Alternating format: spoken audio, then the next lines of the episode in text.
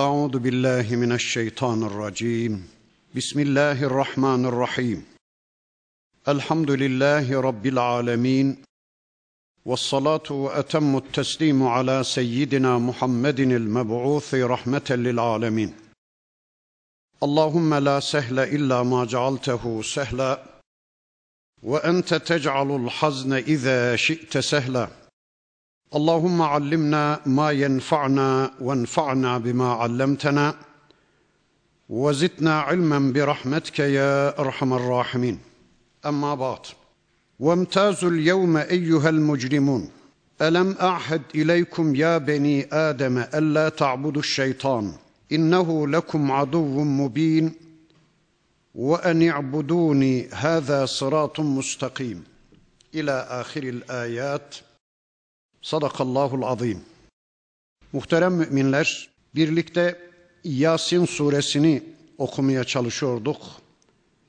Geçen haftaki dersimizde surenin 59.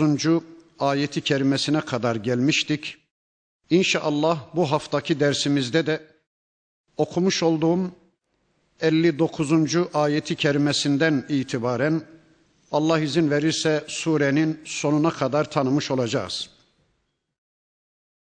Bugün okumuş olduğum 59. ayeti kerimesinde Rabbimiz şöyle buyuruyor. وَامْتَازُ الْيَوْمَ اَيُّهَا الْمُجْرِمُونَ Ey mücrimler, ey günahkarlar, ey suçlular, siz şu tarafa ayrılın bakalım. Mahşer yeri, orada Müslümanlar var, orada münafıklar var, orada kafirler, müşrikler var, Orada herkes var. Cenab-ı Hak Müslümanlara buyuracak ki haydi şu cennete yürüyün. Müslümanlar cennete doğru o ortamdan ayrılıp yürüyünce kafirler de kulak kabartacaklar. Acaba bizim için de cennet var mı ki? Acaba biz de cennete gidebilir miyiz ki diye o tarafa doğru yönelince Allah buyuracak ki hayrola beyler bir durum mu var? Siz şu tarafa ayrılın bakalım. Size yok bu cennet. Bu cennet ona iman ederek bir hayat yaşayan müminlerin hakkıdır. Siz şöyle bir tarafa çekilin, ayrılın bakalım. Dünyada da zaten ayrılıktan yanaydı o kafirler. Kendilerini müminlerden ayırıyorlardı. Kendilerini ayrıcalıklı görüyorlardı. Müslümanlara tepeden bakıyorlardı. Müslümanları küçümsüyorlardı. Dünyada da zaten aralarında var olan dini ayrılıklar, kalbi ayrılıklar orada ebedi ayrılıklara dönüşecek. Müslümanlar cennette, kafirler cehennemde ebediyen ayrılacaklar, ayrışacaklar. Rabbimiz bundan sonra buyurur ki Elem ahed ileykum ya beni Adem. Ey Adem oğulları ben size dememiş miydim? Ben sizi uyarmamış mıydım? Ben sizden şöyle bir ahit almamış mıydım? Bana söz vermemiş miydiniz? Hangi konuda? Ella ta'budu şeytan. Sakın şeytana kulluk etmeyin. Sakın şeytanı izlemeyin şeytanın vartalarına düşmeyin diye ben sizden söz almamış mıydım? İnnehu lekum aduvvun mubin. Muhakkak ki o şeytan sizin için apaçık bir düşmandır. Ve en yabuduni sadece bana kulluk edin, sadece beni dinleyin, sadece benim çektiğim yere gidin. Hâzâ sıratun mustakim. İşte dost doğru yol budur dememiş miydim ben size? Bu konuda ben sizi uyarmamış mıydım? Ben sizden bu konuda bir ahit almamış mıydım? Bana söz vermemiş miydiniz? Ne zaman aldı Allah o ahdi bizden? Adem aleyhisselamdan bu yana yeryüzüne her bir elçisini gö- gönderdiğinde aldı Allah bu ahdi insanlardan. Yeryüzüne indirdiği her bir kitabıyla aldı Allah bu ahdi insanlardan. Bizi kitaplarıyla karşı karşıya getirdiğinde, bizi elçileriyle karşı karşıya getirdiğinde her bir dönem Allah bizden bu ahdi aldı. Ya da Araf suresinin beyanıyla bizim zürriyetimizi Adem atamızın sulbünden çıkarıp da elestü bi rabbikum Ey kullarım ben sizin Rabbiniz değil miyim? Ben sizin yasa belirleyiciniz değil miyim? Ben sizin program yapıcınız değil miyim diye sorduğu zaman biz de kalu bela demiştik. Evet ya Rabbi bizim Rabbimiz sensin. Bizim yasa belirleyicimiz sensin. Bizim sahibimiz sensin. Biz senden başkalarının önünde asla eğilmeyiz. Biz senden başkalarının yasalarını asla uygulamayız diye Rabbimize söz vermiştik ya. İşte o zaman aldı Allah bizden bu sözü ya da akıl balı olduğumuz gün bize akıl, fikir, firaset, irade verdiği gün ya da şu ana kadar hiç duymadıysanız işte şu anda Allah bu ahdi bizden aldı. Bakın diyor ki Rabbimiz ben sizi uyarmamış mıydım? Sakın şeytana kulluk etmeyin. Peki yeryüzünde hiçbir insan tab'an fıtraten şeytanı sevmez. Şeytana kulluğu nasıl anlayacağız? Yani şeytanın önünde namaz kılmak türünde mi? Şeytanın önünde secdelere kapanmak türünde mi? Yani şeytanın önünde kurban kesmek şeklinde mi? Hayır. Kulluğu böyle anlamayın. Şeytanın fısıltılarına kulak vermek türünde, şeytanın vartalarına düşmek, şeytan peşi sıra gitmek türünde bir kulluktan söz ediyor Rabbimiz. Ben size demedim mi onu dinlemeyin diye. Ben sizi uyardım ama وَلَقَدْ اَظَلَّ مِنْكُمْ cibillen كَثِيرًا Sizden birçok cibilliyetleri, birçok nesilleri o şeytan saptırdı, o şeytan idlal etti. Dalal, dalalet, idlal kelimesinin iki anlamı var. Onlardan birisi sırat-ı mustakimi kaybetmek demektir. Bir kişinin sırat-ı mustakimden ayrılması demektir. İkincisi de ne yapacağını bilmez bir vaziyette, nereye gideceğini bilmez bir vaziyette kalan kişinin durumuna idlal denir, dalal denir, dalalet denir. Issız bir çölün ortasında nereye gideceğini, ne yapacağını bilemez bir vaziyete gelmiş kişinin durumuna dalal denir. İşte bakın iblis önce insanı sırat-ı mustakimden uzaklaştırır, sonra insanın karşısına binlerce yol çıkarır. İnsanın karşısına binlerce alternatif yol çıkarır. Onlardan hangisinin doğru yol olduğunu bilemeyen kişi ne yapacağını bilemez bir vaziyete düşer. İşte şeytan bunu yaptı. Önceki derslerimin birisinde söylemiştim. Yeter ki insanlar Allah'a secde etmesinler de kime ve neye secde ederlerse etsinler fark etmez diye şeytan insanların önüne o kadar çok secde makamları çıkarır ki makama secde ettirir, paraya secde ettirir, koltuğa secde ettirir, dünyaya secde ettirir. Çünkü o secdelerin tamamı sonunda şeytana secdeye çıkar.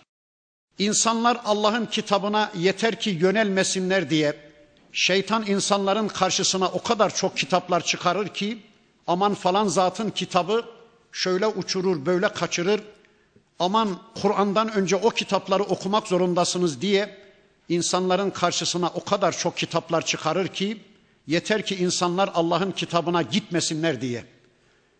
Yeter ki insanlar örnek olarak Hazreti Muhammed Aleyhisselam'a yönelmesinler onun sünnetini tanımaya yönelmesinler diye yaşayan yığınlarla örnek şahsiyet çıkarır şeytan insanların karşısına.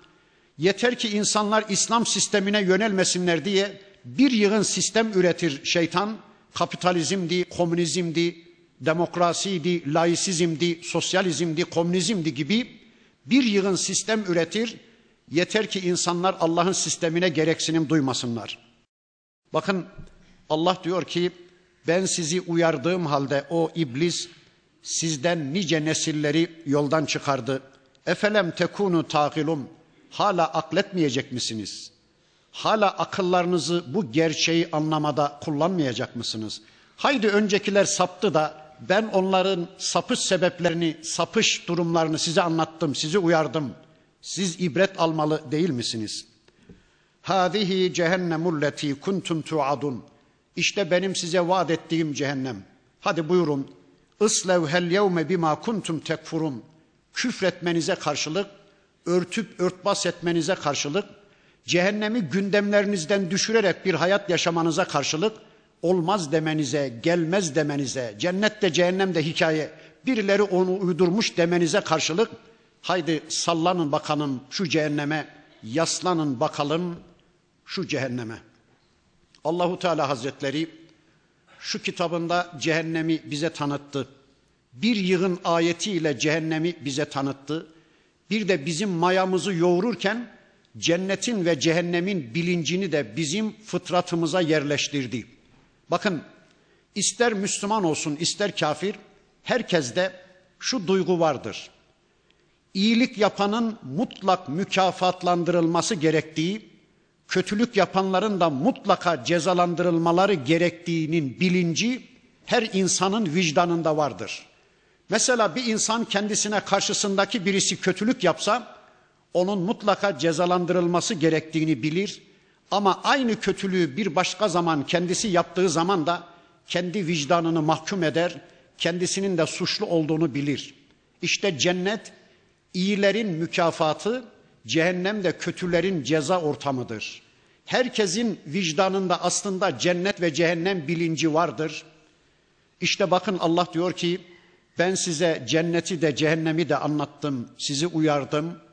Vicdanlarınıza mükafat duygusunu, ceza duygusunu yani cennet ve cehennem bilincini de yerleştirdim. Ama siz benim ayetlerimle birlikte olmadınız. Şeytan peşi sıra gittiniz. Haydi şu cehenneme girin bakalım. El yevme naktimu ala effahihim. O gün biz insanların ağzına bir mühür vururuz da ve tukellimuna eydihim elleri bizimle konuşur ve teşhedu erculuhum bima kanu yeksibun yaptıkları işledikleri amellerine de ayakları şahitlik eder. Elleri konuşur, ayakları da şahitlik eder. Peki niye konuşan el?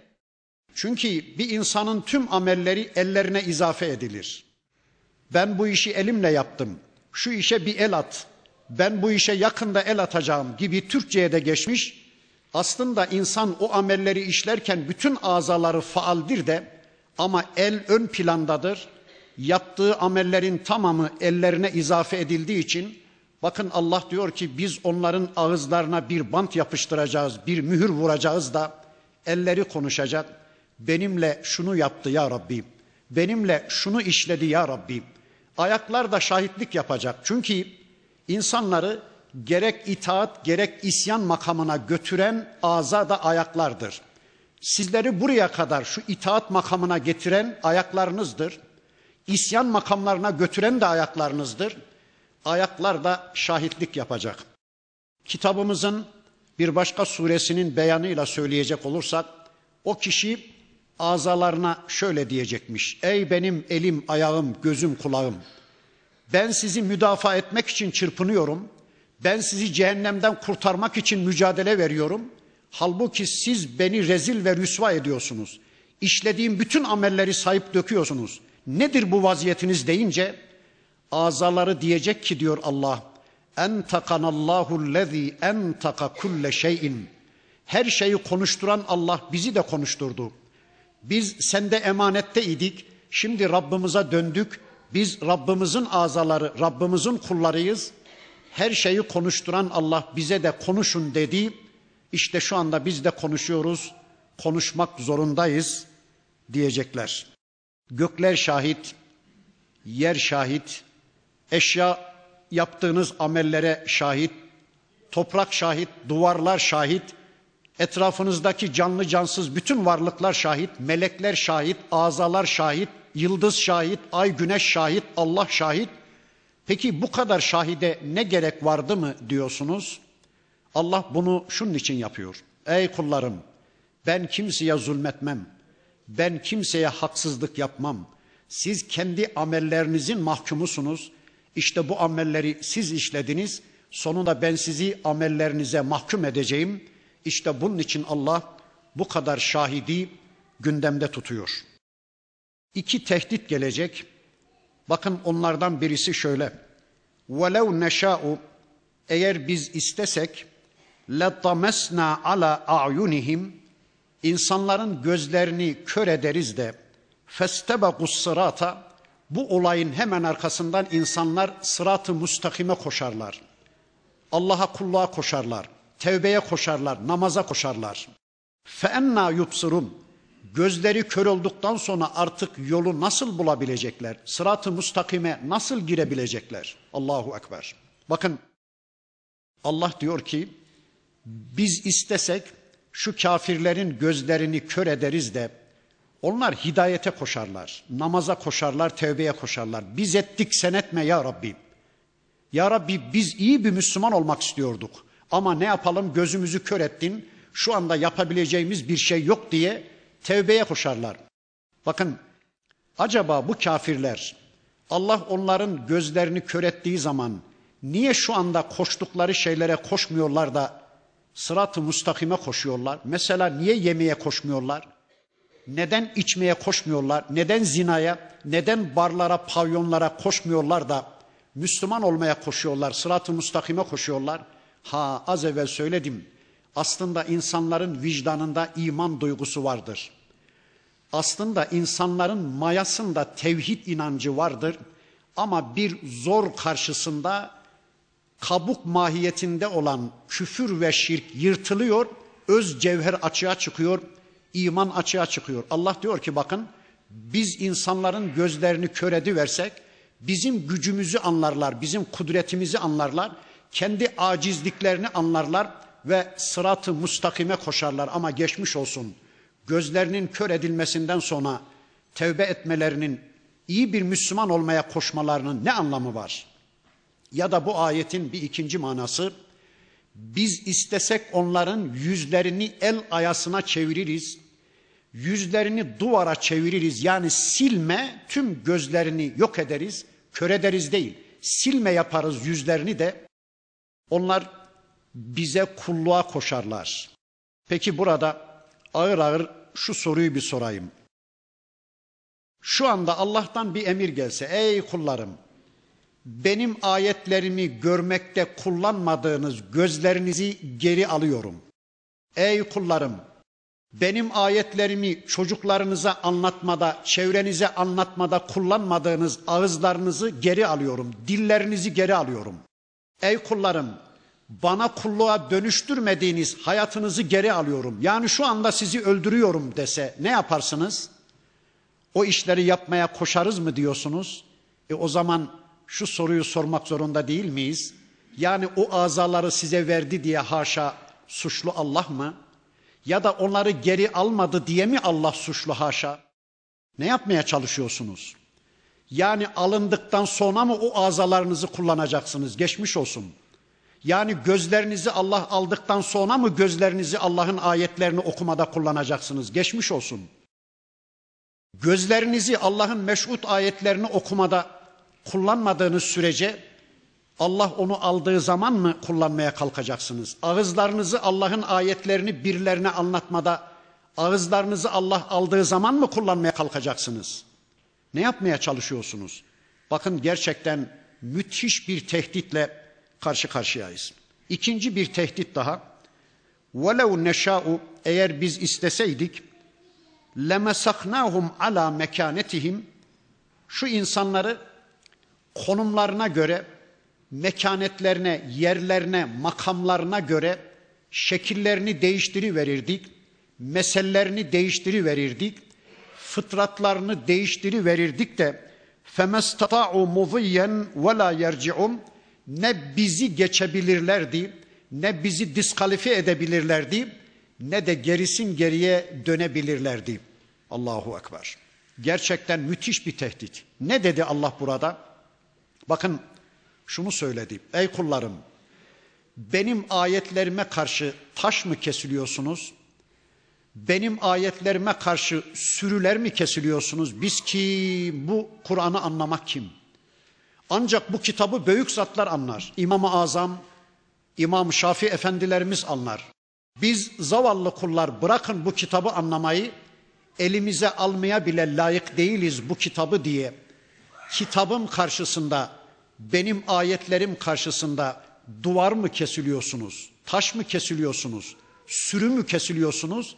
Ben sizi o anda taşa çeviri veririm, duvara çeviri veririm de ne geri insanlığınıza dönebilirsiniz ne de o durumdan sizi kurtaracak beni diskalifiye edip bir başka yardımcı, bir başka Rab ve ilah bulabilirsiniz. Allahu Ekber. Allahu Ekber.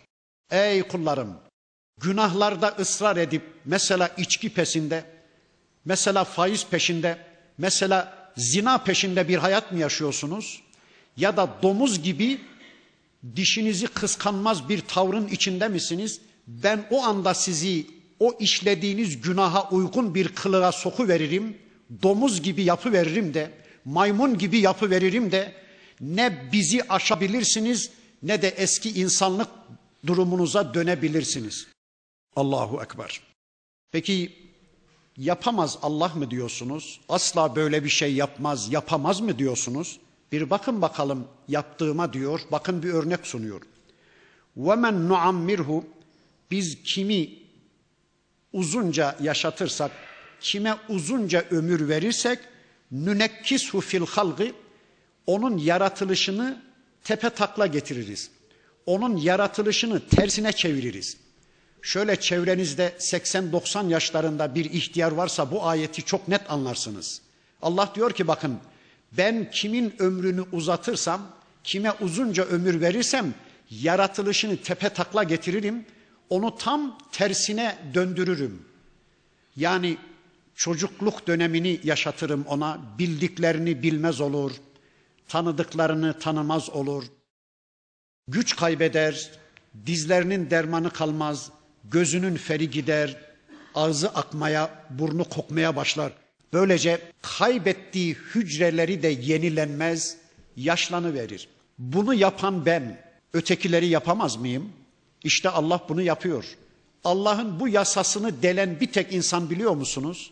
İhtiyarlayınca güç kaybetmeyen, enerji kaybetmeyen, hücrelerini kaybetmeyen, bildiklerini kaybetmeyen, gücünü kuvvetini kaybetmeyen bir tek insan biliyor musunuz? İşte yapıyor Allah. Peki bu bize ne anlatır? Hayat bize ait değil. Şu hayat bizim değil.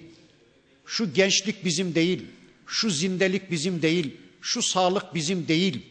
Bizim üstümüzde işleyen Allah yasaları var. Bizim üzerimizde egemen olan Allah'ın tasarrufu var. Öyleyse ey insanlar sakın ha sakın Allah'a kulluk konusunda falsolar yapmayın. Allah'ın istediği bir hayatı yaşayın. وَمَا عَلَّمْنَاهُ الشِّعْرَ وَمَا يَنْبَغِي لَهُ Biz peygambere şiir öğretmedik. Zaten ona şiir de gerekmezdi. Niye dedi Allah bunu? Mekke müşrikleri sırf kendilerini Allah'a kulluk sorumluluğundan kurtarabilmek için kendilerini peygamber örnekliğinde bir hayattan kurtarabilmek için peygamber efendimize demediklerini bırakmıyorlar. Sadece ona peygamber demiyorlar. Hepsi o kadar. Söylemediklerini bırakmıyorlardı. Bu şair diyorlardı, bu kahin diyorlardı, bu sihirbaz diyorlardı. Sadece bu peygamber demiyorlardı. Çünkü bu peygamber dedikleri anda Allah'ın hayata karıştığını kabul edecekler. Allah'ın peygamber şahsında örneklediği kulluğun aynısını kendileri de yapmak zorunda kalacaklardı da şiir diyorlardı peygamberimizin söylediği bu sözlere şair diyorlardı Allah'ın Resulüne de. Bakın Rabbimiz buyurdu ki وَمَا عَلَّمْنَاهُ الشِّعْرَ Biz peygambere şiir öğretmedik. وَمَا يَنْبَغِي Ona şiir gerekmez de zaten. İn huve illa zikrun bu bir zikirdir. Bu bir gündemdir. Bu bir programdır. Bu bir şereftir. Bu bir zikradır, bu bir haritadır, bu bir pusuladır. Bu bir programdır. Ve Kur'anun mubin ve bu apaçık bir Kur'an'dır. Kur'an kelimesinin bir manasını Yasin suresinin ilk ayetinde söylemiştim. Kur'an kelimesi ya karae kökünden gelir, o da okunak demektir. Ya da karane kökünden gelir, o da ayetleri ve sureleri birbiriyle insicamlı, ayetleri, sureleri birbirini nakzetmeyen, ayetleri ve sureleri arasında tenakuz olmayan anlamına bir kelimedir. Yani şairlerin şiirlerine bakın ki birbirinden tutarsız, birbiriyle hiç alakası olmayan sözler, biri bir vadide, biri başka bir vadide. Şairlerin ayakları asla yere değmez. Bunun şiirle ne ilgisi var? Halbuki bu apaçık bir Kur'an'dır. Ayetlerinin birbiriyle çelişmesi, surelerinin birbirine tenakuz teşkil etmesi mümkün değildir. Peki Allah niye göndermiş bu kitabı? liyunzira men kana hayyen dirileri uyarmak için hayatta olanları uyarmak için Müslümanlar bu kitap dirileri uyarmak için gelmiş bir kitaptır. Bu kitap ölüler için gelmiş bir kitap değildir. Ama bir bakın ki bu toplum bu kitabı nerede kullanıyor? Mezarlıklarda kullanıyor. Ölülerin arkasında kullanıyor. Ben öyle insan bilirim ki ya babam ölse de bir hatim insem diye bekler durur. Yani hatim inmesi için illa babasının ölmesi gerekiyormuş. Ya da ben öyle hoca efendiler bilirim ki, öyle imamlar bilirim ki, ya şu mahalleden bir cenaze çıksa da bir Yasin okumaya gitsek diye bekler durur. Ya o eve Yasin okumaya gitmek için illa o evden bir cenazenin çıkması mı gerekiyor? İşte bakın burada cenaze falan yok. Ben size Yasin anlatmaya geldim. Kur'an dirileri uyarmak için gelmiş bir kitaptır. Kur'an mezarlıkta okunmak için, ölülere okunmak için gelmiş bir kitap değildir. Ve yahikkal kavlu alel kafirin. Bir de kafirlere azap sözü hak olsun diye kafirler azabı hak etsinler, azap kafirlere bir yasa olsun diye bu kitap gelmiştir. Evelem yarav. Görmüyor mu şu insanlar? Görmüyor musunuz ey insanlar? enna halakna lehum mimma amilet eydina en'amen şu bizim ellerimizle sizin için yarattığımız hayvanlara bakmıyor musunuz? Fehum leha malikum işte insanlar onlara malik oluyorlar. İnsanların hayvanları var. Onlara güç getiriyorlar. Ve zellelnaha lehum ama o hayvanları insanlar için zelul kılan biziz diyor Allah. Bakın o hayvanları insanlara muti kılan biziz diyor. Allah hayvanlara emretmiş. Kullarıma itaat edin. Kullarıma karşı gelmeyin. Bakın küçücük bir çocuk koskoca bir devenin boynuna bir ip takmış. Deve o küçücük çocuğun arkasından gidiyor. Küçücük bir çocuk ineğin boynuna bir ip takmış. İnek onun peşinden gidiyor. Bırakın o küçük çocuğu bizim bile kocaman insanların bile canına okur o deve ya da inek. Ama Allah deveye ya da ineğe demiş ki kullarıma muti olun, kullarıma itaat edin. Feminha rakubuhum onlardan kimilerine biniyorsunuz. Ve minha ye'kulun kimilerini de kesip etini yiyorsunuz. Allahu ekber. Kimilerine biniyorsunuz, yük vuruyorsunuz, kendiniz biniyorsunuz. Tarlada çift sürüyorsunuz, ekin sulamada kullanıyorsunuz.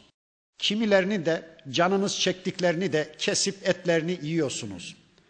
Yani bütün bu hayvanları sizin emrinize kim amade kıldı? Eğer o hayvanları Allah size boyun büktürmeseydi, onları sizin için zelul kılmasaydı, sizin o hayvanlara hükmetmenizde, yük vurmanızda, binmenizde, o hayvanları kesip etlerini yemenizde asla mümkün olmayacaktı. Onlara egemen olmanız, onlara hakim olmanız da asla mümkün olmayacaktı. وَلَهُمْ ف۪يهَا مَنَافِعُ Yine o hayvanlarda sizin için değişik menfaatler var. İşte kiminin etinden, kiminin sütünden, kiminin yününden, kiminin derisinden, affedersiniz kiminin dışkısından, gübresinden istifade ediyorsunuz.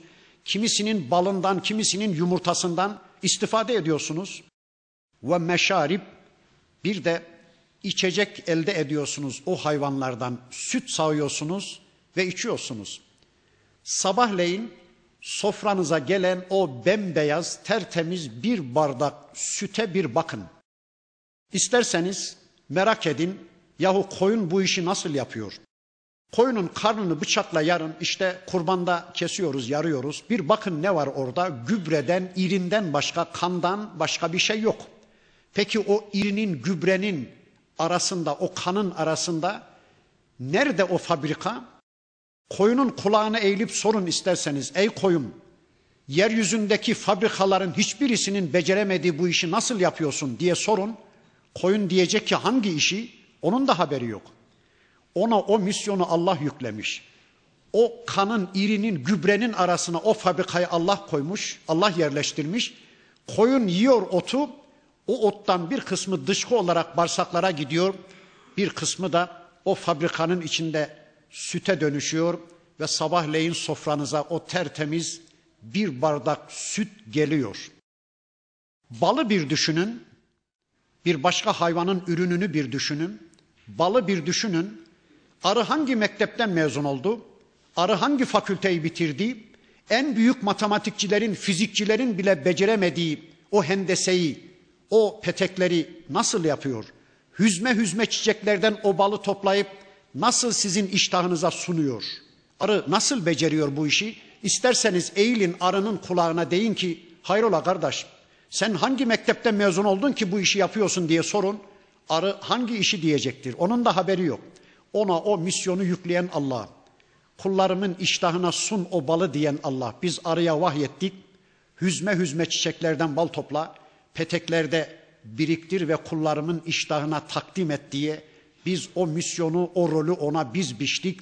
O rolü ona biz yükledik diyor Rabbimiz. Efela yeşkurum. Şimdi hala şükretmeyecekler mi?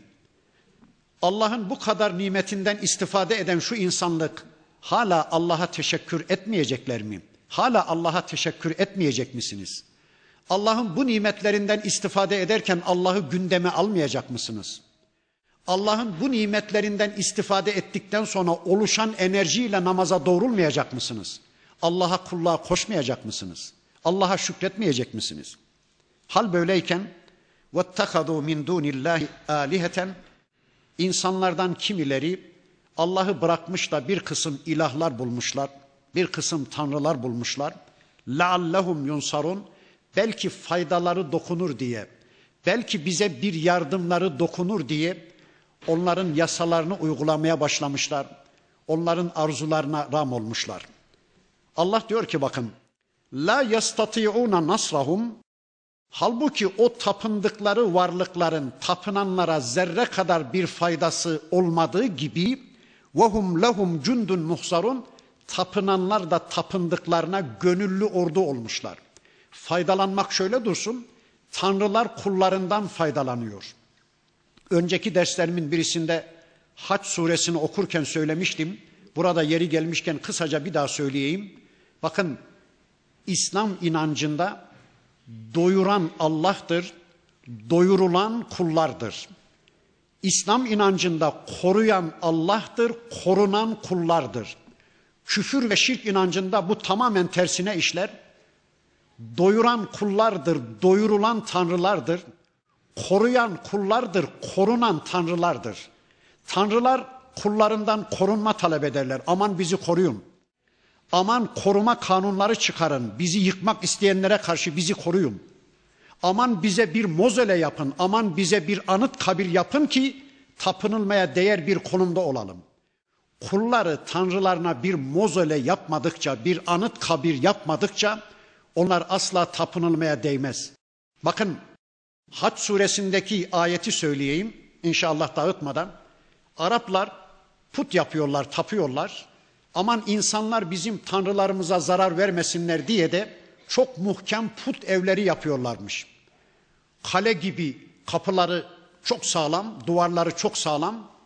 Putların da alnına, burnuna, göksüne diyor Allah bal sürüyorlarmış. Kadın, kız, çoluk, çocuk gelip putlardan öpünce ağızlarına bal bulasın da put sevgisi gönüllerine işlesin diye, nüfuz etsin diye bal sürüyorlarmış. Allah diyor ki put evinin kapısının anahtar deliğinden bir sinek içeri giriyor. Doğruca putun alnına, burnuna, göksüne konuyor. Oradan bir bal koparıp kaçıyor. Allah diyor ki zaufet talibu vel matlub. Koparan da zayıf, koparılan da. Kaçan da zayıf, kovalayan da. Tamam arı, sinek zayıf, güçsüz anladık da öbürü ondan da zayıf ki bir sineğin bile üzerinden bir parça koparmasına engel olamıyor. Ya böyle tanrı olur mu? Böyle tanrı olur mu ya? İşte şu anda bilhassa Hristiyanlık dünyada, küfür dünyada, meydanlarda heykel tanrılar var. Şu anda üzerlerine kuşların işemesine bile engel olamıyorlar. Ya böyle tanrı olur mu? Kuşların bile üzerine işemesine engel olamayan tanrı olur mu? Bakın Allah diyor ki onların tapınanlara bir faydasının olmasını bırakın. Tapınanlar tapındıklarına gönüllü ordu olmuşlar. Onlar onlardan besleniyorlar. Fela yahsun ke kavluhum.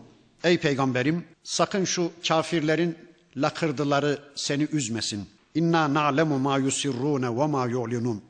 Şüphesiz ki biz onların ilanlarını da yani açığa vurduklarını da esrarlarını da yani gizlediklerini kafalarında kalplerinde taşıdıklarını da bilmekteyiz. Ey peygamberim hiç korkma. Yani şu anda onların senin hakkında ne düşündüklerini biz biliyoruz. Nasıl planlar, programlar peşinde olduklarını, nasıl komploların peşinde olduklarını biliyoruz. Seni onlara karşı korumayı biz beceririz ey Müslüman. Hiç korkma. Yeryüzü kafirleri seni yok etmek için istediği kadar planlar, programlar yapsın. Allah onların kalplerinden geçenleri de biliyor.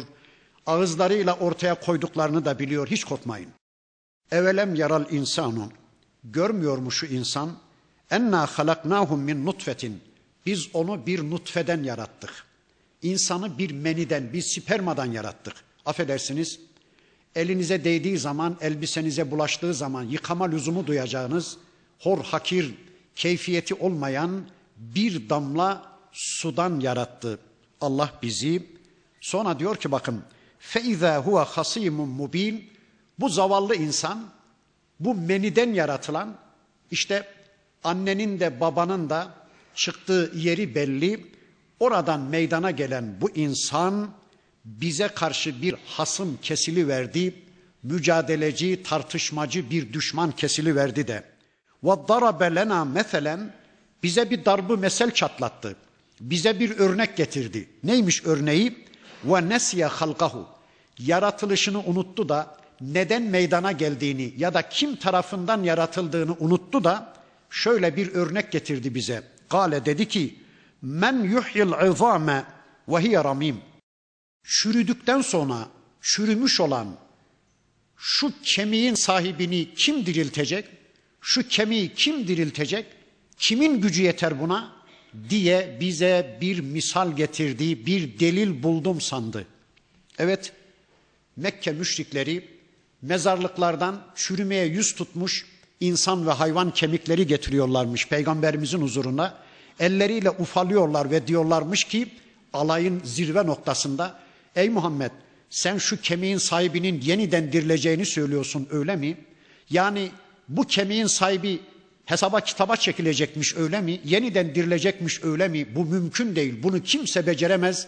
Sen bu, bunu bizim külahımıza anlat. Biz böyle bir şeye asla inanmayız diye delil getiriyorlarmış da bakın Allah diyor ki bize böyle bir delil getirdi.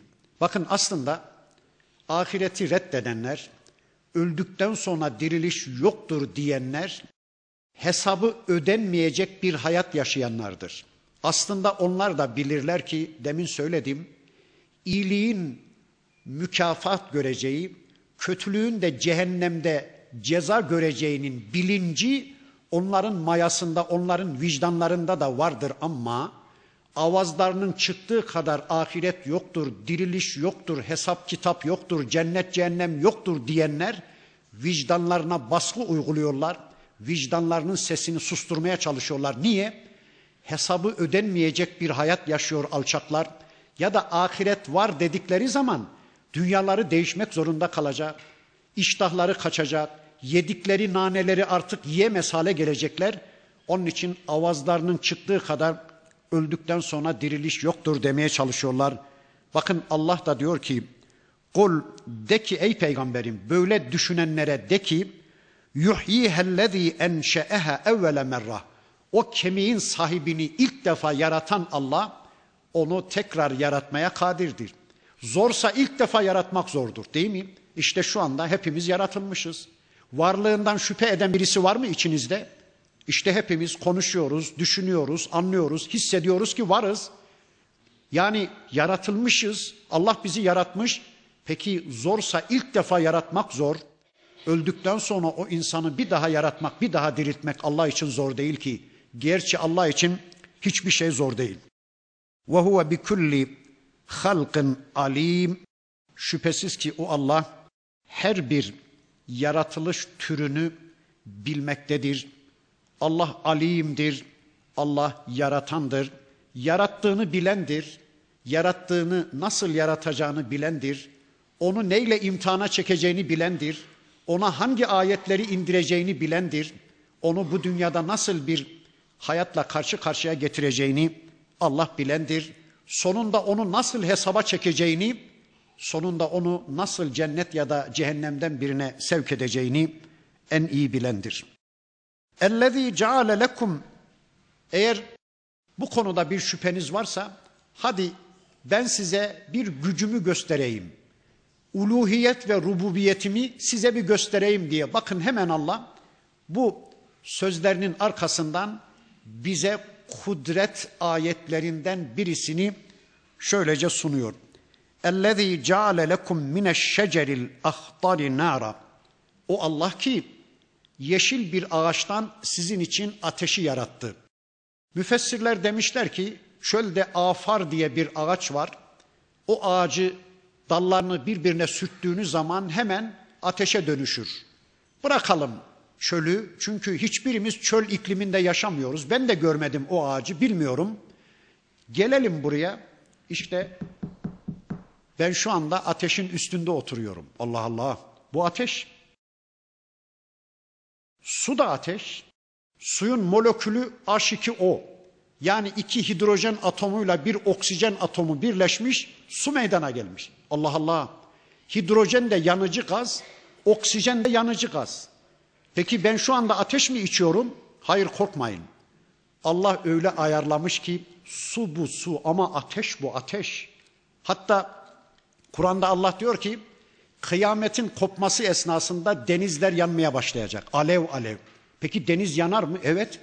Suyun molekülü hidrojen ve oksijendir. Ters bir biçimde hidrojenle oksijen ayrıştı mı yanmaya başlar. İkisi de yanıcı gaz. İşte şu anda güneşte hidrojen yanıyor. Helyum gazı yanıyor. Hidrojen. Ateş ya. Allah Allah. Çekeyim mi elimi? Ateş mi burası? Evet ateş ama hayır bu tahta. Ben şu anda ateşe dayanıyorum. Bu da ateş.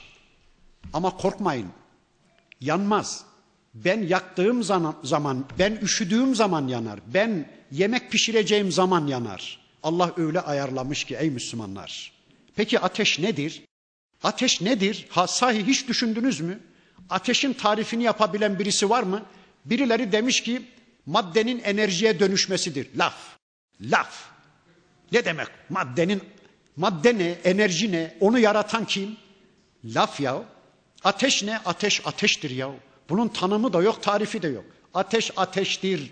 Beni düşünen Rabbim, benim üşüyeceğimi bilen Rabbim, benim yemek pişireceğimi bilen Rabbim, şu anda bakın ateş şurada duruyor da ama şu anda beni yakmıyor da benim ihtiyacım anında yaktım mı o ateşe dönüşüyor. Ben ısınıyorum ve ben yemeğimi pişiriyorum. Daha beni bu dünyaya getirmeden önce benim neye muhtaç olduğumu bilen Rabbim her şeyi hazırlayıvermiş ya. Çok enteresan bakın. Bizler şu anda oksijen tüketiyoruz. Karbondioksit çıkarıyoruz. Eğer şu binanın pencerelerini kapatsalar, içeriye bir gram oksijen girmese biz şu ortamda en fazla bir hafta ya da üç gün yaşayabiliriz. Niye? Oksijen biter ve de biz ağzımızdan sürekli oksijeni alıp karbondioksit çıkarıyoruz, zehirli gaz çıkarıyoruz ya. Bu oda zehirli gazla dolar. En fazla bir hafta sonra biz burada cartayı çekeriz. Peki dünyada öyle değil mi? Dünyada insanlar sürekli oksijen tüketiyor, karbondioksit imal ediyor. Peki bir gün dünyada insanlar cartayı çekecek mi? Hayır korkmayın. Allah öyle bir mekanizma koymuş ki bizim tükettiğimiz oksijeni üretmek üzere bizim çıkardığımız karbondioksiti de yutmak üzere ağaçları da tam tersi ayarlamış Rabbimiz. Bizim çıkardığımız zehirli gaz dediğimiz karbondioksidi şu anda ağaçlar emiyor. Onları buna muhtaç yaratmış ve bizim yeryüzünde tükettiğimiz oksijeni de onlar sürekli imal ediyorlar. Korkmayın kimse ölmez. Bu düzeni Allah öyle güzel koymuş ki beni bu misafirhaneye getirmeden önce benim ihtiyacım olan her şeyi önceden hazırlayıvermiş. Bakın diyor ki yeşil ağaçtan size ateş çıkardı. Fe iza entum minhu tuqidun. İşte siz onu yakıyorsunuz. O ateşte yemeklerinizi pişiriyorsunuz. Üşüdüğünüz zaman o ateşte ısınıyorsunuz. Eveleysellezi öyleyse şimdi söyleyin bakalım. Halakas semavati vel arda bi kadirin ala en yahluka mislehum. Söyleyin. Göklerin ve yerin yaratıcısı olan Allah, buna güç getiren Allah. Sizin bir benzerini yaratmaya güç getiremez mi? Yani ölümlerinizden sonra sizi tekrar diriltmeye Allah'ın gücü yetmez mi? Söyleyin bakalım.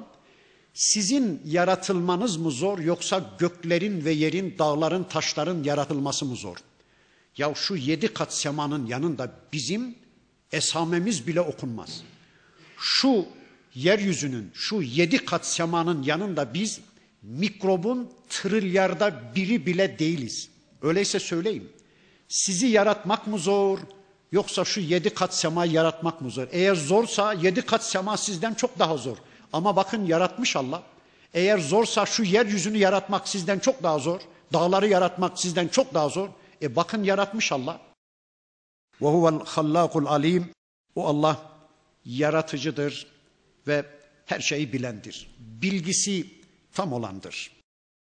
İnnema emruhu iza erade şey'en bir şeyin olmasını, bir şeyin meydana gelmesini, bir şeyin yaratılmasını dilediği zaman sadece en yekule lehu kun feyekun. Allah sadece ol der, o da olu verir. Bitti. Hazırlık yapmaya, bir yerlerden yardım istemeye, gücünü toparlamaya gerek yok ki. Bir şeyin olmasını istediği zaman Allah ol der, o da olu verir. Anında olu verir. Öl dediği zaman ölü verir. Yok ol dediği zaman bütün insanlık yok olur. İşte kıyamet günü diyecek Allah onu. Şu anda da söylüyor. Yani belki yüz yıl sonra şuradakilerin hiçbirisi hayatta olmayacak. Allah öl deyince herkes ölecek. Ol deyince herkes de olu verecek. Öldükten sonra yeniden diril deyince bütün insanlar dirilecekler. Fesubhanellezî biyedihi melekutu kulli şeyin. Öyleyse her şeyin melekutu elinde olan, her şeyin mülkiyeti elinde olan Allah subhandır.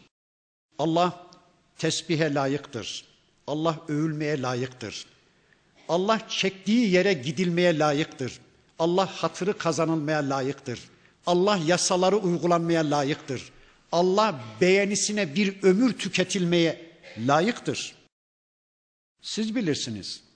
İsterseniz Allah'ı kale almadan bir hayat yaşayın. İsterseniz Allah'ı diskalifiye ederek bir hayat yaşayın. İsterseniz Allah'ın sizden istediği kulluk programının tamamen dışında bir hayat yaşayın. Siz bilirsiniz. Ve ileyhi turcaun. Ama şunu unutmayın ki sonunda dönüşünüz onadır. Hesabı ona ödeyeceksiniz. Faturayı ona ödeyeceksiniz. Sonunda onun değer yargılarına teslim olacaksınız. Hadi cehenneme demişse el mahkum gitmek zorundasınız. Neyse hadi bağışladım cennete demişse cennete gideceksiniz. Yani sonunda onun hükmüne boyun bükmek zorunda kalacaksınız. Öyleyse ey Müslümanlar bırakın insanların beğenisine bir hayat yaşamayı. Bırakın insanların alkışına, teveccühüne bir hayat yaşamayı da Allah'ın beğenisine bir hayat yaşayın. Allah'ın övgüsüne, Allah'ın rızasına bir hayat yaşayın. Tüm dünya beni sevmiş, tüm dünya beni alkışlamış, tüm dünya benim önümde secdelere kapanmış, beni takdir etmiş. Rabbim sevmiyorsa ne yazar? Tüm dünya bana düşman kesilmiş. Tüm dünya benim üstüme gelmiş. Tüm dünya beni yuhalamış. Rabbim beni seviyorsa, Rabbim beni beğeniyorsa ne yazar? Çünkü cennet ve cehennem insanların değil ki, cennet ve cehennem Allah'ındır. Sonunda ben insanların değer yargısına gitmeyeceğim. Sonunda beni insanlar yargılamayacak. Beni Rabbim yargılayacak. Öyleyse aman ha Allah'ın beğenisine bir hayat yaşayalım. Allah'ın rızasına bir hayat yaşayalım. Evet, bu surede daha önce birinci dersimizde söylediğim o konuya bir daha dikkat çekerek Yasin suresini Kur'an'ın kalbi olan Yasin suresini de inşallah bitirmiş olalım. Bir kariyeye üç tane elçi geldi. Ya bunlar bizzat Allah'ın gönderdiği elçilerdi ya da elçilerin misyonunu yüreklerine kadar, iliklerine kadar hissetmiş birer peygamber davetçisiydi. İşte şu anda ben de size geldim. Bir peygamber davetçisi olarak, bir Kur'an davetçisi olarak ben de size geldim. O şehir halkı dinlemediler Allah elçilerini. Onları müdafaa etmeye çalışan bir yiğit kişiyi de şehit ettiler. Eğer bu toplumda kendilerine Allah'ın ayetlerini duyuran, kendilerine peygamberin sünnetini duyuran insanları dinlemezse, dinler de iman etmezse, iman eder de amele dönüştürmezse, amele dönüştürür de duydukları bu ayetleri kendilerinin dirilişine sebep olan bu ayetleri birilerinin de dirilişine sebep olsun diye başkalarına iletmezlerse aynı sorumlulukta, aynı vebaldedirler unutmayın. Allah hepimize Allah'ın bu ayetlerini önce kendi dirilişimize sebep kılmak, hazmetmek, kafa yormak, öğrenmek, yaşamak ve çevremize duyurmakla inşallah nasiptar etsin. Allah hepinizden, hepimizden razı olsun. Böylece Yasin suresi de bitti. Allah'ın izniyle önümüzdeki hafta Safat suresini okumaya başlayacağız. Yeni bir sureye misafir olacağız. İnşallah Safat suresinde buluşmak üzere Allah'a emanet olun. Subhaneke Allahumma ve bihamdik. Eşhedü en la ilahe illa ente estağfiruke ve etubu ileyk. Velhamdülillahi Rabbil alemin. El Fatiha.